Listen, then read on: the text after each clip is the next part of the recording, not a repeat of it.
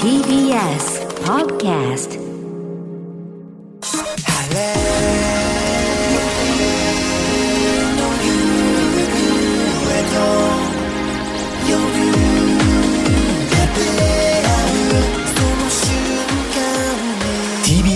ラジオプレス。TBS アナウンサーうないりさです。先週から荻上チキさんのセッションが終わりアフターシックスジャンクションが始まるまでのこの時間は TBS ラジオのフリーマガジン TBS ラジオプレスと連動した広報番宣番組をお送りします。TBS ラジオの注目トピックスや番組の中の人が今伝えたいというお話放送にまつわるさまざまな取り組み意外な魅力を掘り下げていきます。では早速今日のゲストをご紹介します。今週最新号が発行された TBS ラジオのフリーマガジン TBS ラジオプレスの編集長小倉隆二さんです。よろしくお願いします。よろしくお願いします。小倉隆二です。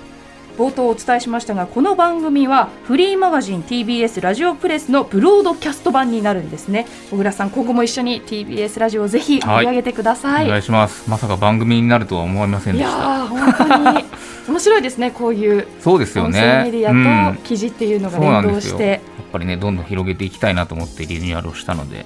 小倉さんはもともとラジオリスナーだったということなんですけどそうですね。僕は TBS ラジオをずっと聞いてましたね学生時代。それこそネタとかも結構送ってましたよ。採用もされてました？採用もされてましたね、えー、まあまあ、うん、そして、えー、開局70周年 TBS ラジオ公式読本の編集にも参加したそうですね。まあこれ武田砂鉄さんが今明日のカレッジやってる責任編集の本だったんですけど、そうですね。これに参加したことがまあきっかけでなんか TBS ラジオプレスをリニューアルしたいっていう相談がまず佐哲さんの方にあって、うん、で僕はねちょうどその頃は別の雑誌の編集部にいたんですけどその編集部を辞めたタイミングで佐哲さんがあの人あの今暇だからきっとできるんじゃないかって言って こっちにあのはい、回ってきた話が来て、うん、でも改めて小倉さんが編集長を務めるフリーマガジン TBS ラジオプレスどんな雑誌なのか教えてください。はい。一応これは基本的には TBS ラジオの、えー、番組を取り上げる、えー、冊子なんですけど、うん、やっぱり声だけだとどうしてもビジュアルがなかったりするので僕らは紙っていう強みがあるので、うん、この番組ってこういうテイストなんだよみたいなものが紙面を見ると分かるみたいな風にしたいなと思って作ってますけどね。では最新号についてお話聞きたいんですけれども、はい、え TBS ラジオプレス10、11、12月号が発行されました、はい、こちら納刀が表紙になってますけれども、はい、どんな内容でしょうか？今新しく出た最新号納刀っていう、まあ、それこそあのミュージシャンの2人がやってるようなでスタッフも若い子たちで作ってる番組なので、うん、そういうアートディレクションになってるんですけど、うん、一応その後の関東の見開きにそのパーソナリティのタイタンさんが、えーと、声明文みたいのを寄せてくれっていうのをお願いして、うん、まあ、短い文章なんですけどなんかこの番組で何をやっていきたいかみたいなことが書いてあってもちろんデザインもそのこの「納刀」っていう番組すごいデザインがかっこいいので、はい、それを踏襲した見開き2ページでいわゆるここに関してはあれですね。普通にパーソナリティの写真とインタビューが載るみたいなことにはしたくなかったので、はい、あえてもう言葉だけでっていう感じですね。見開き。これあんまりないですもんね。この文字量。本当に潔いですね。そうなんですよ。こういうのができるのがやっぱ面白いですよね。はい。ぜひそのねめくって1枚目の納刀のこの声明文、見ていただきたいのと、はい、さらに本当に素敵なのがヒニマンス塚本二木さんのインタビューグラビア。これねグラビアがね最高。この塚本二木さんなかなか見れないですよね。いや二木さんの魅力がもうとにかく 溢れてて、はい、本当に素敵でなんかこの写真集出してほしいなって思うくらい。これあの前の号はバービーさんにやってもらったんですけど、はい、これ僕がリニューアルするときにずっと考えてて、うんうん、まあ、もちろん番組のホームページとかなんかラジオ特集をやった雑誌とかで、うん、どうしてもこうブースでパーソナリティの人がヘッドホンしてるような写真ってどこもやっぱそれ以上の撮りようがないというか、うん、基本多分それになっちゃうんですけどなんか僕はその DJ ブースできちんと人物を撮れる人がなんか結構ドラマチックにパーソナリティのグラビアをやるページが欲しいなと思って。でニキさんがねやっぱ普段のそのおしゃべりと全く違う表情っていうか、一応ねおしゃれしてきてくださいとだけ言ったんですけど。いやとっても素敵しかもこれがその TBS のラジオスタジオ内で撮影してるんですよね、うん、そうなんですよカーテンがまたいい味わいでこれってなんか、よくホームページとか見てる人はご存知かもしれないですけど、うん。TBS ラジオってなんか結構こういうなんていうんですかねこの別鎮の重いうんうん。質感のカーテンサがテンっぽいサテンっぽいのがあって、ね。はい、結構後ろでね背景で見,、はい、見切ったりはそうなねカーテンがあるんですけど、はい。これをねちょっとドレッシーにね撮ったんですよね。これは本当に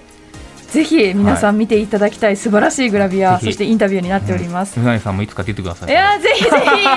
いやこんな風に。結構時間かけて撮ってますいやこんな風に撮ってもらえるんだったらねみんないいですね。のみんな出たいと思いますよ。ぜひぜひ。はい、と、はい。玉結びの、うん。まあ、武道館で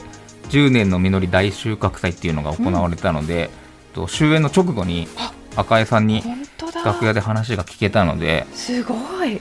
じゃあ終わりたてほやほやのそうですね。深井さんの言葉というのもはい。読めるんですね、わあこれは読み応えがありそうな、はい新しい号になっているんですけれども。では、この TBS ラジオプレスどこで手に入るんでしょうか？基本的には TBS ラジオファムっていう登録しているお店だったりあと郵便局とか大学とか、うん。TBS ラジオファムで検索するとあのマップでここに置いてありますよっていうのが結構出てくるので、多分東京都内の人であれば、はい。まあ、通勤圏内とか近くとか、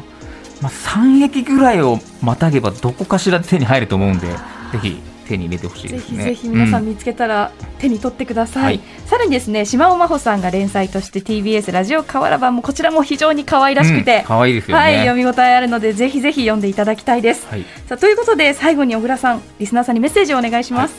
やっぱりなんか僕らって全番組全時間帯を聞くのがなかなか難しかったりもするのでぜひなんか情報が欲しいなと思っていてやっぱりリスナーさんからのこういう番組が取り上げてほしいとかなんかあの人がこんな話をちょっとしてたんだけどあそこもっと掘り下げてほしいとか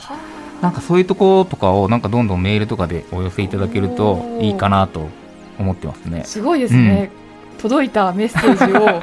この紙のメディアに落とし込むと。そうなんですよこの TBS ラジオファムを訪ねる連載っていうのを僕始めて、はいはい。TBS ラジオ探訪記っていうのがあるんですけど、はい。はいなんならこの写真が一番大きいんですよこの冊子の中で。あー確かに1ページ丸ごと。で、はい。これファムに登録してくれたお店を一つ一つ訪ねて、うん。いつから TBS ラジオ聞いてますかとか、うん。あのどのパーソナリティが好きですかとか。うわーいいですね。これをね長く続けていきたいので、はい。もしあのお店とかやってる方がいれば、はい。ぜひファムに登録していただければ僕あの直接取材しに行きますので。えっと10月11月うん。12月号では下高井戸のそうお豆腐屋さん。お豆腐屋さん？素敵。いいですよね味わいありますね。そうこういった方が TBS ラジオを支えてくれてるってことですもんね。もちろんお店で聞いてたりもしますし、はい。この店頭に TBS ラジオプレスがきちんと置いてあってあここになんかちゃんとリスナーさんがいるんだなっていうのが、もちろん一部ですけどね、ファムに登録してる人は、うんうんうんぜひぜひ皆さんねどこに送ればいいんですかこれは？TBS ラジオファム募集っていうフォームがはいはい。ホームページにあるので、うん。多分検索していただければすぐ出ると思います。ぜひリスナーさんはそこに送ってみてください。はい、はいということで、えー本日のゲストはフリーマガジン TBS ラジオプレスの編集長小倉隆二さんでした。小倉さんありがとうございました、ありがとうございました。ということでそろそろ時間も迫ってまいりました。番組では皆さんからの感想や取り上げてほしいテーマ今さら聞けない TBS ラジオの素朴な疑問などをお待ちしています。メールアドレスはすべて小文字でプレスアットマーク TBS.CO.JP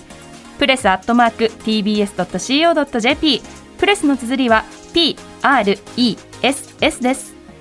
この後はアフターシックスジャンクションでお楽しみください。歌丸さん山本貴明アナウンサー今週もどうぞよろしくお願いします。TBS アナウンサーうなえりさでした。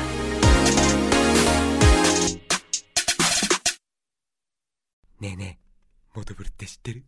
もとぶるそうそうモトブル。もとぶるそうそうモトブルモトブルそんな僕たちモトブルのレギュラー番組が始まりました。毎週日曜午後11時から配信スタート。歌あり涙ありの30分。ぜひお試しください